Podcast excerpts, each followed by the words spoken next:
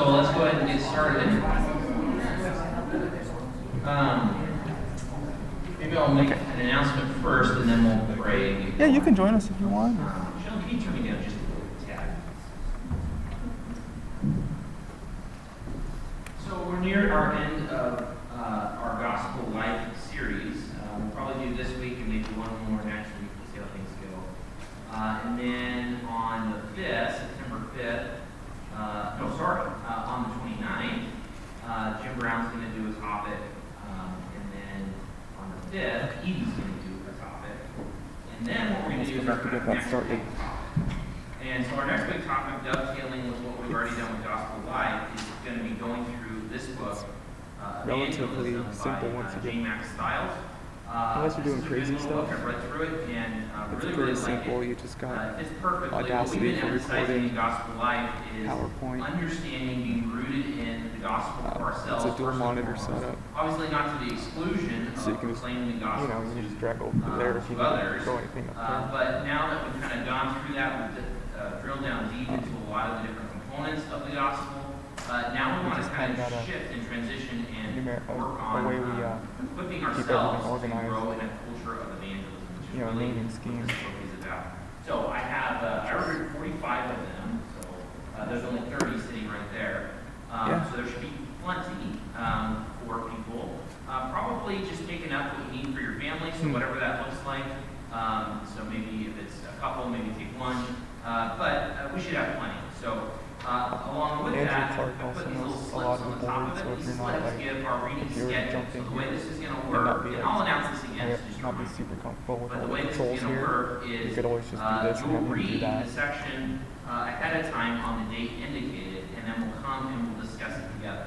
And I'm not just going to repeat what the book says. We're just we're going to talk about it. We're going to There's, uh, we're although gonna, uh, there's through like it. eight faders here, If you've never done it's a actually with a group 32 like because you got the uh, banks. One of the things that you need to make sure to do is be an active reader in the sense that Which then marking into subgroups. lot of questions and whatnot in the market. Which then go to the master. because Then we're gonna come together, we're gonna talk about it Um, I had a cheat sheet for the um, monitors somewhere. So it's, it's the, our time together will not just be a repeat of the book, it'll be mulling over the ideas, thinking through it, uh, trying to even think about of those things. So, And uh, these are a gift. I've tried to keep all the different channels Uh, named as properly.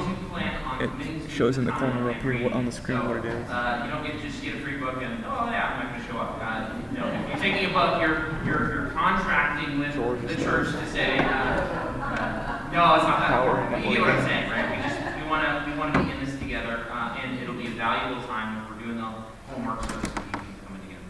Can So, of Pringles. uh, feel free to, know you're gonna be a part of that, um, ready to be a part of that. Uh, the books are gonna be up here with the slips, you can grab them after we're done with the, the time today. Uh, any questions on that before we pray and then jump back to gospel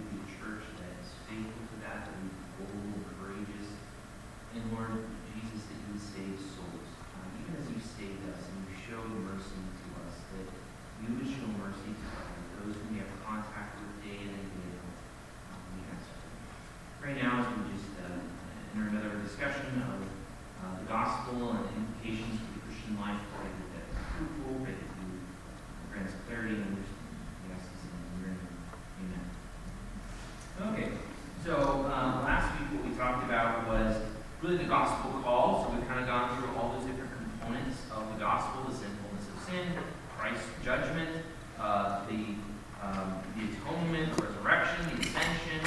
Um, we talked about the gospel call. So, really, we have the components of the gospel. Now, each one of those, we could have spent way more time, drilled down deeper, and that's what we want to do. And really, if you think about it, really this class is just to give you a foretaste and some, some starting point for meditating on the gospel keep coming back to the gospel as Christians because that's that's the soil um, where we grow roots deeper in our Christian um, life. Uh, and kind of to that end, what I want to focus on this morning is let's call it the gospel-rooted life. Uh, really, it's very much in line with the whole uh, design of this series. And that is what we want to focus on is how does the gospel change the whole daily life? Uh, and we kind of started this way uh, way back at the beginning our first session, we talked about some of these ideas. But now, since we've gone through those different components, uh, we kind of want to think about just that idea again. Uh, since we've seen all these wondrous aspects of the gospel, how does the gospel change the whole of daily life? So when we get up Monday morning after church and we have to go to work or we have to do whatever, how does the gospel change that life? Um, so let's just open that up for, for y'all um, to start with. Um, what, what, would be some answers you would give of how the gospel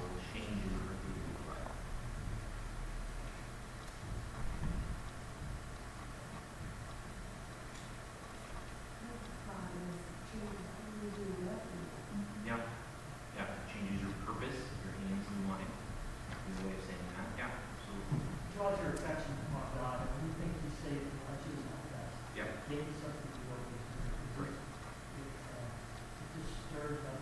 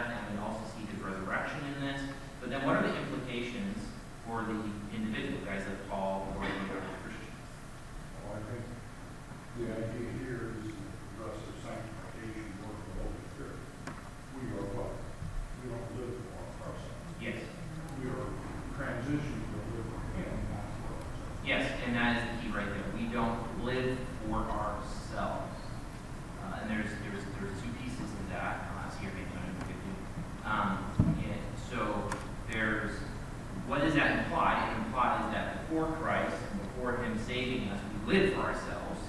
And it also implies that what Christ has done um, is transitioning out of that living for ourselves and what? Living for him, which is a fundamental shift in our identity and our who we are.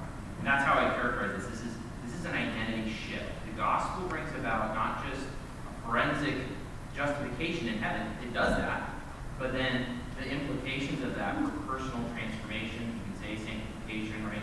It's transitioning us from living for ourselves to living for Christ. Tony, what do you So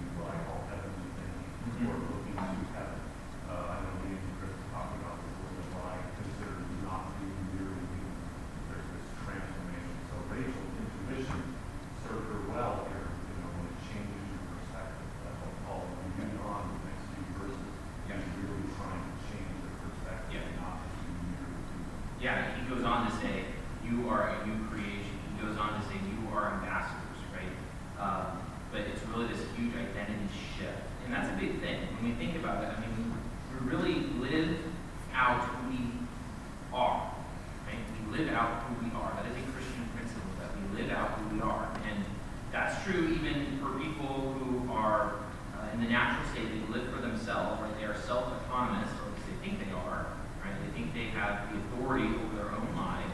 We all think that way naturally, right? And they live out of that identity, right? But here, what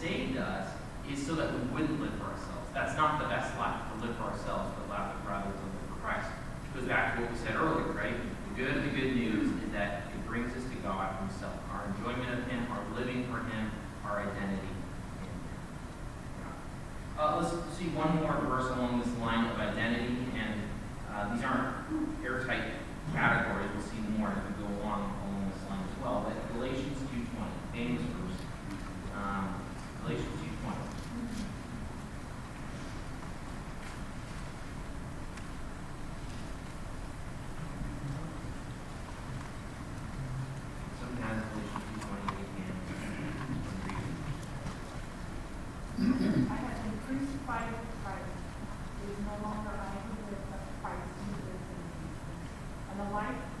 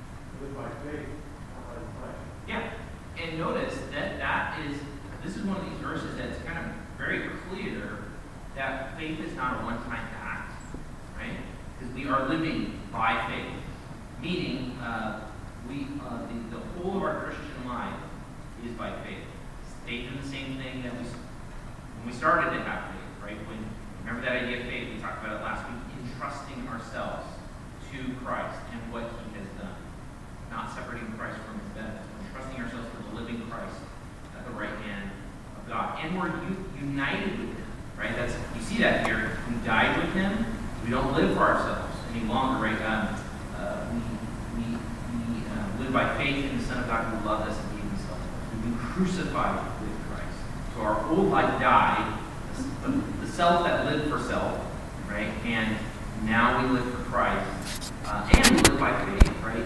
Uh, I, I this. I love Galatians two twenty because it's Paul being very individualistic uh, of saying, "Yeah, I'm trusting myself to the one who loved me, your name and my name, if you're in Christ, to the cross." And uh, if we meditate on that, we think about that, it's a whole new identity, and it's a whole it, it like Steve said earlier, it warms our hearts and our affections um, with love and uh, and you're like, well, of course. Why wouldn't I live for this this great Savior who has loved me? Susan, were you going to say something? Oh, okay, okay. That's great. Any other thoughts on along that line? So, really, what we're talking about this the gospel changes our identity, our understanding that we're united with Christ, that we're in Christ. That is our new identity, uh, which we live out our identity. So if we understand that as our identity, we live out of that. Any other questions, comments?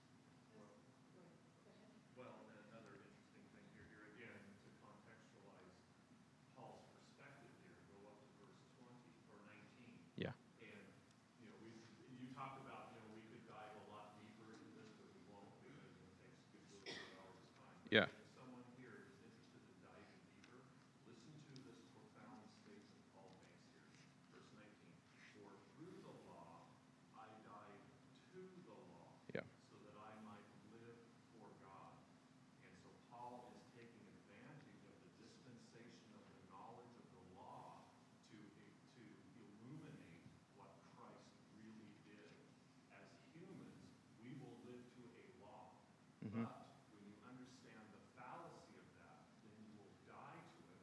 In other words, you learn the lesson, you'll die to it, and now you will truly understand the grace of God. And goes on Yeah. about the grace of God. Yeah, he's really commenting that idea of legalism that um, everyone naturally is going to God's law is well, we're going to actually talk about that in Matthew today. God's law is uh, is universal. It's good in and of itself. But then what humans do with that law, they try to appropriate it and say, "All right, I'm going to earn my relationship with God. Uh, that's how God's going to be pleased with me." Uh, but then if you, u- try to use the law in that way, it brings you to the end of yourself and, and shows you, uh, it points you to Christ. It's not that the law was bad, it's just that it, it's, it's leading you, if you misused it, to Christ and to faith. And the necessity of, I'm dying with Christ, I'm living with Christ. It changes your whole identity. So,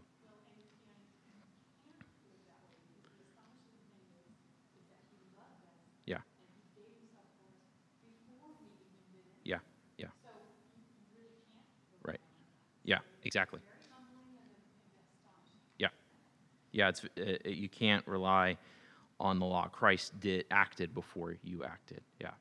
All right, let's, so I want to transition this. So what, those two verses, I think, uh, and it's not just those two verses. You see it all over the New Testament, but those two verses highlight in an amazing way uh, the change in identity, the change in identity that we have because of the gospel and how it changes us. Let's transition now to kind of another category, and I'll take you. Actually, it connects with what we were just talking about. Uh, let's talk. Uh, uh, let's go to Titus two. Um, Titus 2 11 through 14.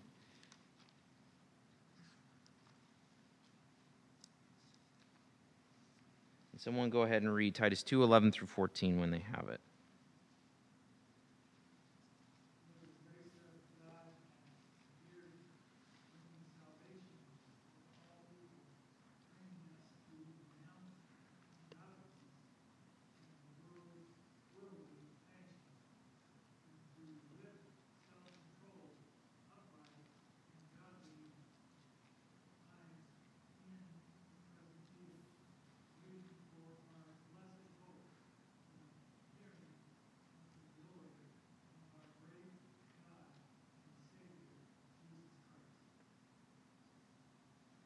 14.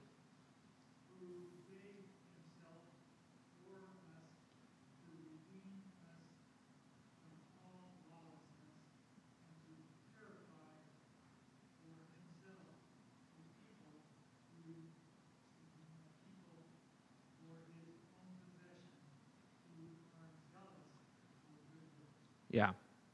Good. Uh, what does, so we see salvation there at the very beginning, but then what we want to focus on is what does this salvation produce? How does it change, um, change those who partake in the salvation of the gospel?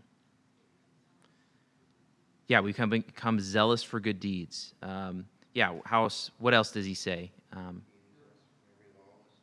yeah, redeems us from all lawlessness. Steve? Purifies us, yeah.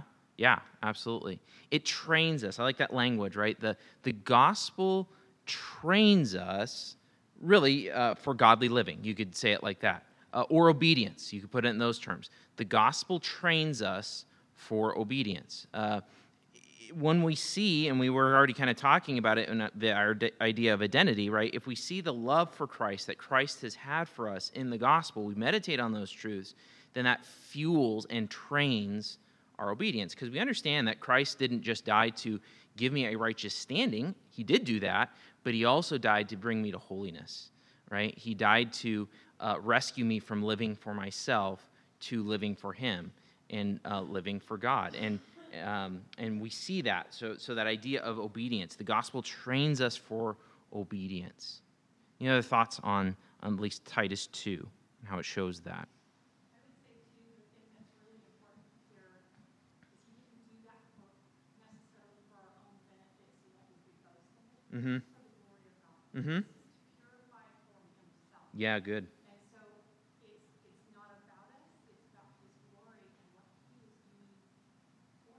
Yeah.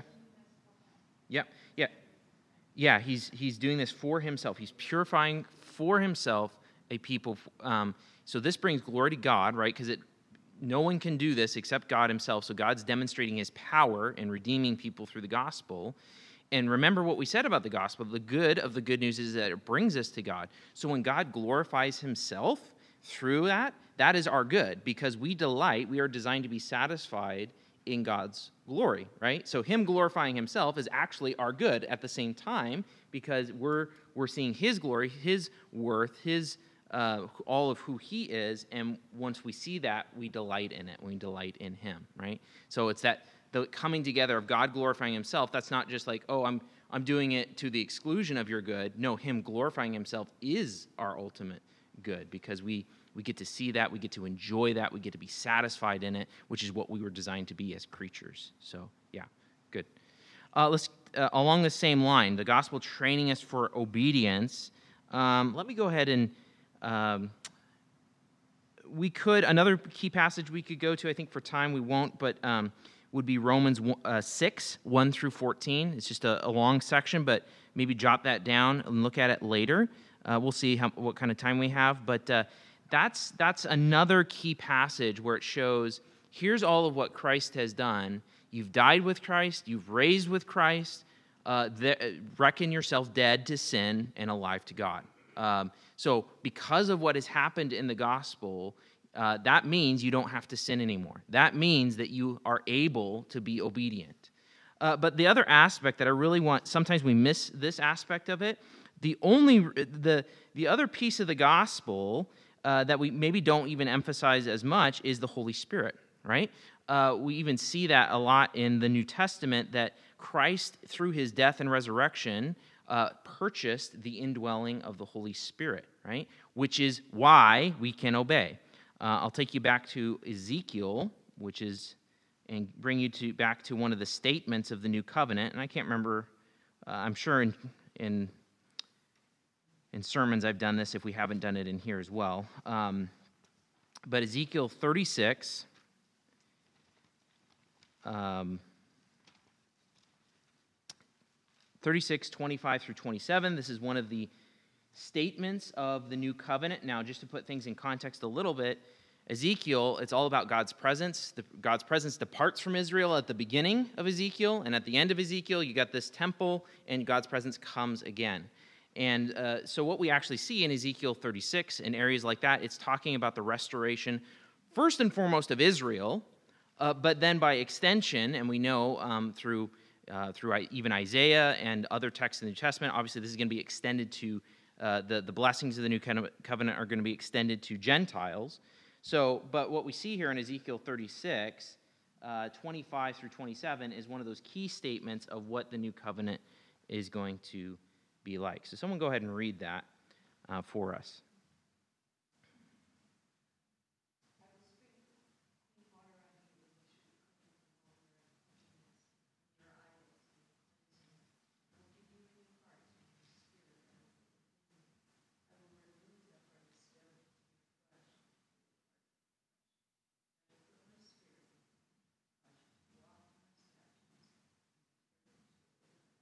Yeah, so um, we see we see uh, what, what um, say, Deuteronomy and Jeremiah would call circumcision of heart, uh, cl- cleansing, uh, inward uh, cleansing, inward replacement of a heart of stone, uh, and replacement with a heart of flesh. How does that happen? It happens through the Spirit, uh, the indwelling Spirit. And notice what the Spirit is doing here. What does the Spirit do? Yeah, causes us to obey. Uh, it's it's um, it's it's for the purpose of sanctification, right? Uh, so when we think about how the gospel trains us for obedience, think of Titus 2, what we just said. Uh, so we've got this new identity. This new identity, uh, we want to live for Christ. We want, we want to obey. How can we obey? We can obey through the Spirit, right? Um, so it's not just that, yes, I, I love what Christ has done for me. I, I want to live for him. That is true but then it's also we have the power coupled with that desire, right? The power coupled with that desire. Uh, you can say it like this, right? That if you were to think about, uh, and I'm borrowing an illustration from Jerry Bridges' book, uh, Bookends of the Christian Life. If you were to think about the bookends, two bookends of the Christian life, one is Christ's righteousness, that he is righteous in our place, so we know our standing is righteous before God. But the other bookend is the power of the Holy Spirit, that we are transformed and we, we, we obey, and we obey by the power of the Holy Spirit increasingly in our lives. And questions um, or other thoughts on that?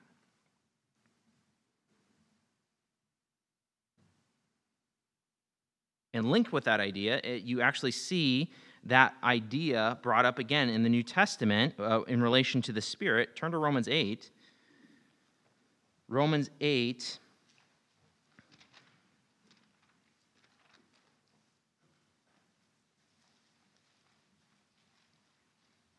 And I'll go ahead and read this one. I'll start from verse 1. But what I want to focus on is what's communicated in verses 3 through 4. Okay, so uh, Romans 8, verse 1.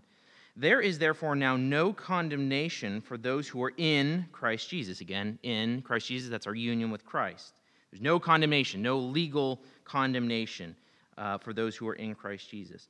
Why? For the law of the Spirit of life has set you free in Christ Jesus from the law of sin and death. So he's alluding to that reality of the, the new covenant.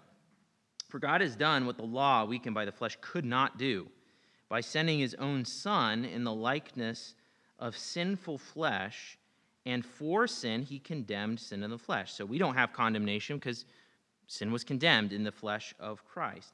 Now, catch this in verse 4. In order that, purpose statement, the righteous requirement of the law might be fulfilled in us who walk not according to the flesh, but according to the Spirit. As you notice here, it's this idea of obedience again. The righteous requirement of the law being fulfilled in us who walk not according to the flesh, right, in our own power, that legalistic tendency, but according to the Spirit. So there's still obedience to the law, but now, just in line with what Ezekiel already said about the reality of the new covenant, it is an obedience by the Spirit, by the power of the Spirit in, in our life. Um, and that's a new covenant reality. So that uh, not only do I have the motivation from seeing what Christ has done for me, but I also have this power to live uh, increasingly, right? Not perfectly, but increasingly a holy life um, because I love the Lord and He has given me the power of the indwelling Spirit in my life to obey Him. To come. Yeah. It, it's both and, right? So uh, God's command is still there, right? Because it's rooted in His character. We can't enter God's presence uh, without um, uh, righteousness. Now we have the imputed righteousness of Christ, right? But that's not that also produces in us real righteousness. We've been seeing that in Matthew, right? And it's it's both and that it's a have to and it's a want to, right? It's a have to and it's a want to all together, empowered by God's Spirit indwelling us, right? That's that's the miracle of the Holy Spirit that He's working in us, empowering us. So, what does this look like in life, right? Um, it, it, it, gets, it gets really nitty gritty. There's two sides of it. One side of it, you could say, Ooh, I, I want, I know what I should do, but I really want to not do what I should do. Uh, I want to go after sin, or I, I want to be apathetic, or whatever it is, but I know this is what God wants me to do. Um, so I am going to purpose to do what God wants me to do because of what Christ has already done for me. But then I'm not just doing that, I'm not just gritting my teeth and going. Um, I'm also at the same time praying. I'm praying, Holy Spirit, I know that you indwell within me. I know that your purpose is to cause me to obey God's word. Would you change my desires and would you empower me in this purpose for good to obey God, to obey his law um, that I want to do, right? And that you're praying the reality of the new covenant. God has promised that reality for new covenant believers, and you're relying on that. You're praying in accord with those promises to actually be obedient and to grow in the Christian life. And questions or comments on it. This is critical, this idea, because we gloss over that sometimes when we think about the gospel. It's like, well, I'm justified, I'm good to go. Well, yes, but the gospel also means you're going to be transformed, and he's given you the Holy Spirit so that you can be transformed, right? Which is critical. And if we miss that, we're missing, uh, if we're not reliant on that, we're really missing, uh, we're going to have a stunted Christian life, let's put it that way. Uh, questions or comments on, on that reality? Eden first, and then we'll go Steve. Romans talks about justification, sanctification, glorification. Mm-hmm. So much we stop at justification. Yeah. Hurts, so we shy away from that. Mm-hmm. And the glorification is so far in the future and Right. out of our grasp. We Right. Yeah. So it's easy to just land on justification, which is there, right? We are there's no condemnation for those who are in Christ, but then there's the other parts of the package deal of salvation, right? Um, the the sanctification, the increasing holiness that God has called us to, and then in future glorification, perfect holiness, perfect righteousness um, that we have to look forward to. Steve.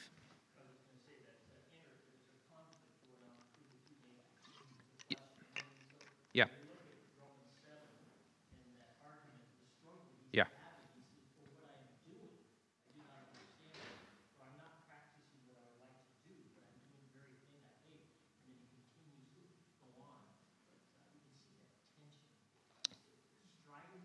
Yeah.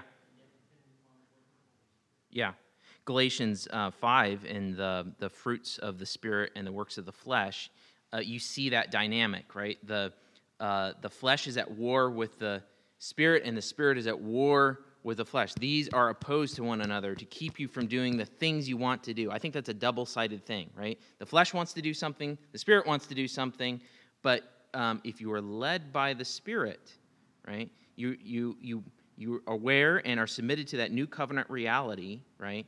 You will certainly not, it's emphatic in the Greek, you will certainly not carry out the desires of the flesh, right? And that's part of the good news of the gospel is that we've not only, um, uh, we're not only uh, have a correct position in God's eyes, but we have a increasing righteousness in our lives. Yeah, Tony.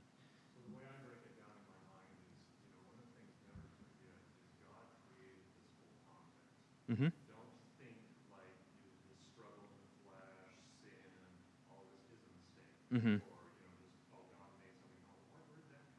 Right.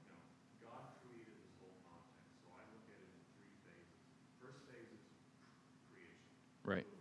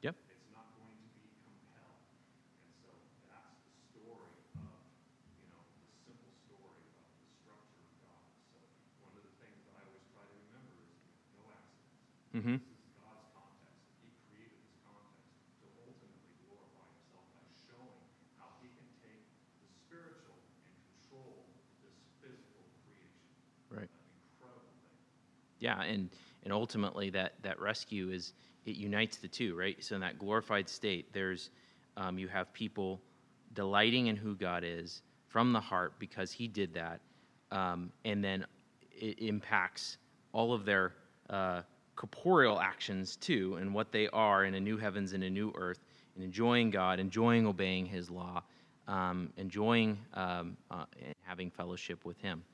Um, yeah. Okay. Where are we at? Okay. Let's uh, go ahead um, and go to key, uh, and it's, it ties in with some, something we've already had. Um, another key idea as we think about how the gospel changes life. What we said is, right, um, God had a law, and again, we'll talk about this in the sermon this morning. God had law pre fall. God had law pre fall. Um, but what, so the law is always good. It's rooted in God's eternal moral character. Um, but what happens is post fall, man seeks to appropriate the law and says, all right, that's how I'm going to be good in God's eyes. If I obey God's law, that's how I'm going to be good in God's eyes. That's how I'm going to have a relationship, rather than relying on God to create that relationship, right? We call that legalism. Um, but that, le- and I would argue that everyone, without exception, who's born, uh, has embedded within them that legal mindset. They don't love the law, they just use the law as a tool uh, to either be right in God's eyes or they realize, I can't do it. God has this law, uh, but I can't, I can't live up to that, so I'm not going to even try. Uh, I'm going to make my own law. I'm going to try to make my own world, or I'm going to try to live it up. Right? I'm going to try to try to live it up. So um, the reality, though, is since we battle our fleshly tendencies still as believers, it's been dealt a death blow, and yet we still battle that. The reality is we're going to battle that legal mindset also. We're going to battle that legal mindset also. What does that look like? Well, um, and again, I'm borrowing from uh, Jerry Bridges' book, uh, Bookends of the Christian Life, which is just really helpful in navigating a lot of these things. Um, we're going to battle this thought as believers, and this is what I think Paul is addressing in Galatians. He's talking to believers in Galatians, but they slept, slipped back into this legal mindset. And that legal mindset essentially says this My performance determines the status of my relationship with God. My performance determines the status of my relationship with God. That's legalism. That's the legal mindset. My performance determines the status of my re- relationship with God. And then there's two things that happen. What happens when you think you can live up to God's standard and, you know, oh, I have a good status with God because my performance is good. If you believe that that's true, I'm doing pretty good, my performance is good, therefore my relationship with God is good, what do you become if you believe that? Pride, yeah? Uh, what are other words that we might use? Boastful, arrogant, self reliance, uh, self righteousness, right?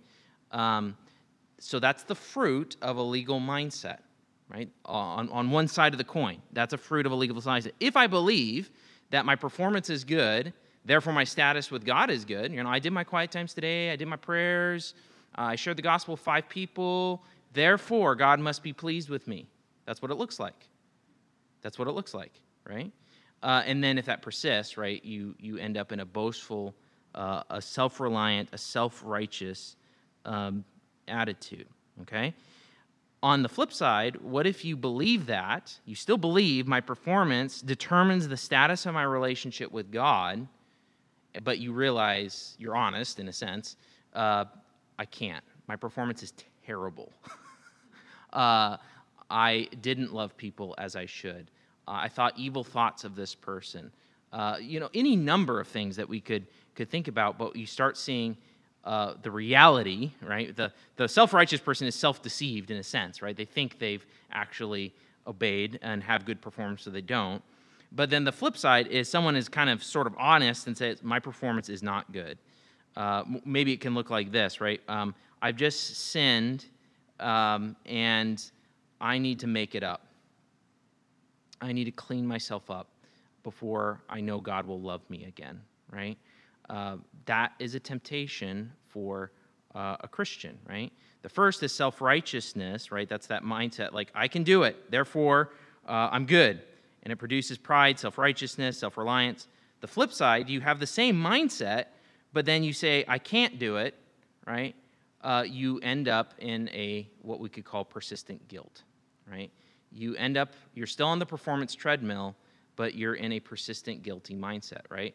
And I think for me personally, the way I've seen it manifest itself in my my life, and um, I'm sure some of you can attest to this as well, that uh, when I'm focused in that way, then I I see all the ways I fall short, and then I I'm I'm saying I have to clean myself up before God loves me, right? But that's legalism. Even as a Christian, I can slip into that mindset. Uh, it's the same mindset. It's the same legal mindset. It's just two flip sides of the same co- um, the same coin. Okay, so to help um, us deal with those, right? And we encounter them. We do um, in, in our Christian life. How do we how do we deal with that? Right? What is the gospel rooted life? Because the gospel rooted life deals with legalism. How do we deal with that as Christians who are struggling either with self righteousness or persistent guilt? uh, turn over to uh, Philippians.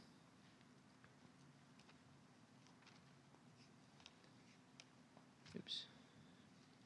Uh, Philippians 3.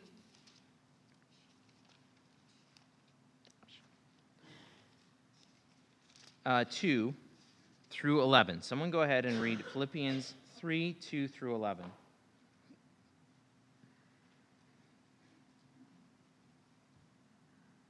Watch out for those dogs, those evildoers, those mutilators of the flesh.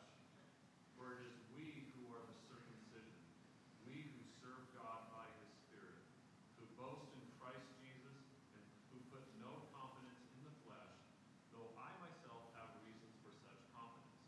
If someone else thinks they have reasons to put confidence in the flesh, I have more.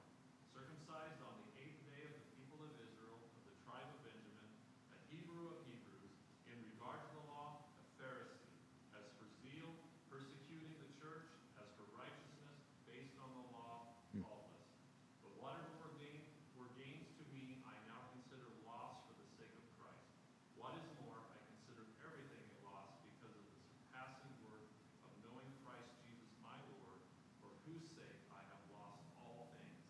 I consider them garbage, that I may gain Christ and be found in him, not having a righteousness, righteousness of my own that comes from the law, but that which is through faith in Christ, the righteousness that comes from God on the basis of faith. I want to know Christ, yes, to know the power of his resurrection and participation in his sufferings, becoming like him in his death, and so somehow attaining to the resurrection from the dead. Yeah.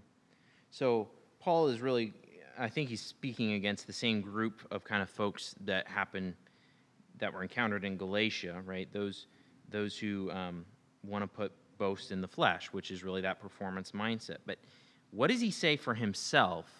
Like he says, I could boast in those things. I could look at my performance, but what does he do over against that? Yeah, those things are rubbish. They don't matter, right? Uh, they have no merit before God. Um, so there's that aspect of it. What else?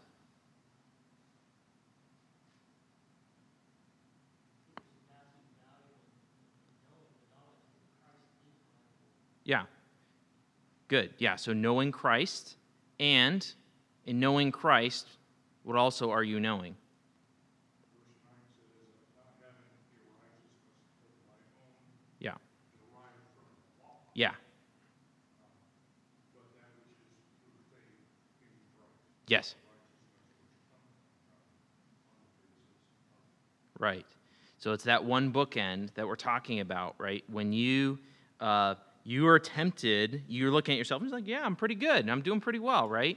But you have to. Re- that's when you need to be humbled, right, and realize, uh, no, actually, my uh, my works have no merit at all uh, to earn me a relationship with God. Um, they're actually garbage in regard to the way Paul is talking about it And the only righteousness that gives me standing before God at all is Christ's righteousness, right? And that's what we do when we sin, right? We sin, we do acknowledge our sin. Um, and, well, I'm getting ahead of myself. We, we see our, uh, the, when we look at Christ, we should be humbled. In fact, I was, you know, Philippians 2 1 through 11, right? That big section of here's Christ's humility, that should crush your, your pride because this is what Christ needed to do in order to give you righteous standing before God, right? You come back to Christ's righteousness uh, that would devastate your, and what it took for Christ to impute that righteousness to you, uh, which would devastate your self righteousness. Uh, another way to you know fight self righteousness is just to look at God's holiness, right? Meditating on God's holiness, His perfection, right? And you're going to say, and you're going to claim that um, uh, you you you've made it, right? That you've pleased God by your own merits, right? Uh, th- so that is a couple different ways of dealing with self righteousness. But ultimately, you, you see, uh, no, it's only Christ's righteousness that gets me any access to the Father. On the flip side, persistent guilt, right? Uh, and and this is real. I don't know how many of you have experienced this, right? But you get into this spiral of where all you can do is look at yourself and your performance, and it's terrible, it's awful, uh, and you just feel like God could never love me. I can't. I can't come before Him. I can't um, I can't do anything until I clean myself up.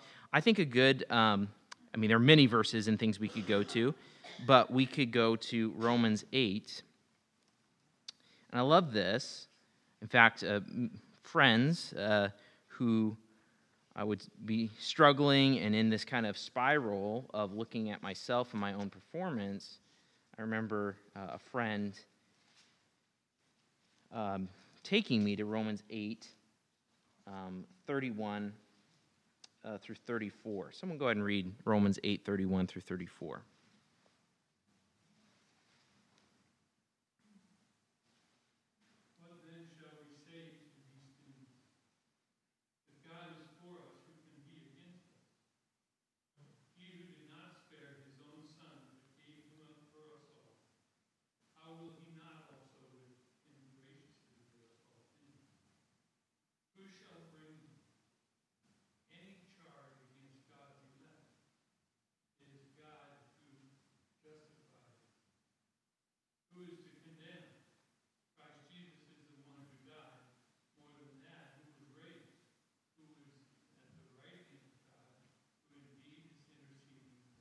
Right.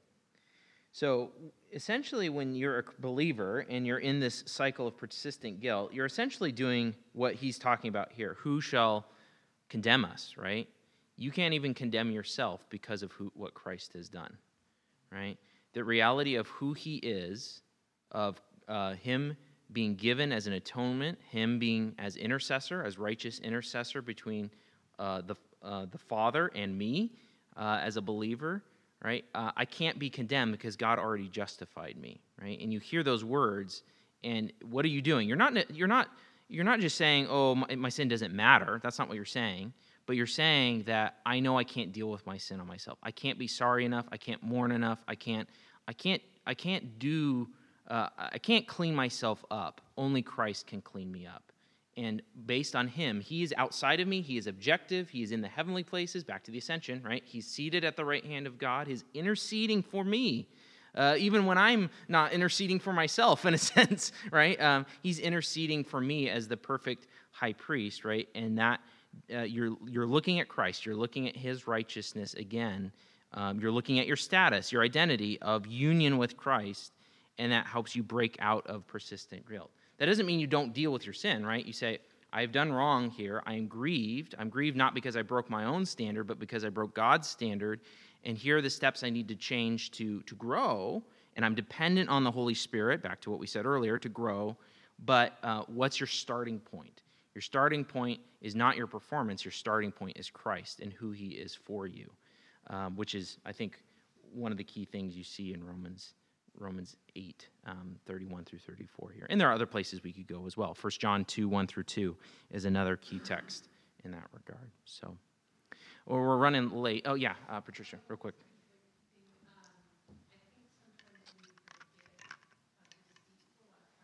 Yeah.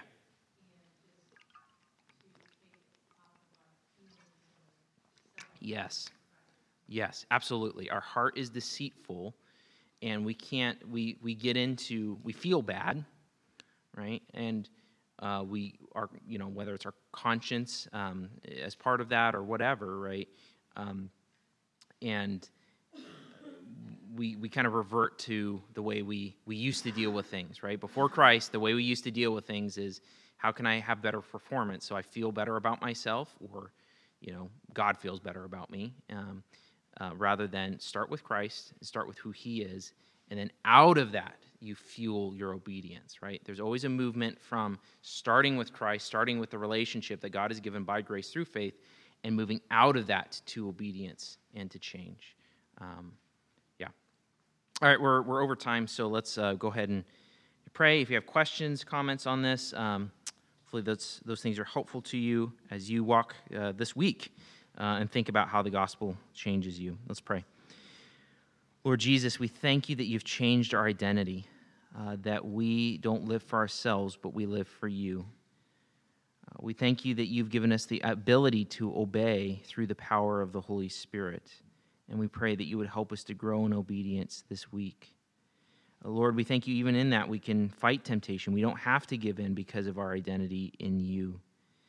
And we thank you, O Lord God, that we don't have to have the legal mindset anymore, to think that my performance um, regulates my standing before God. It's, it's you, Christ, and who you are, your atonement, your righteousness.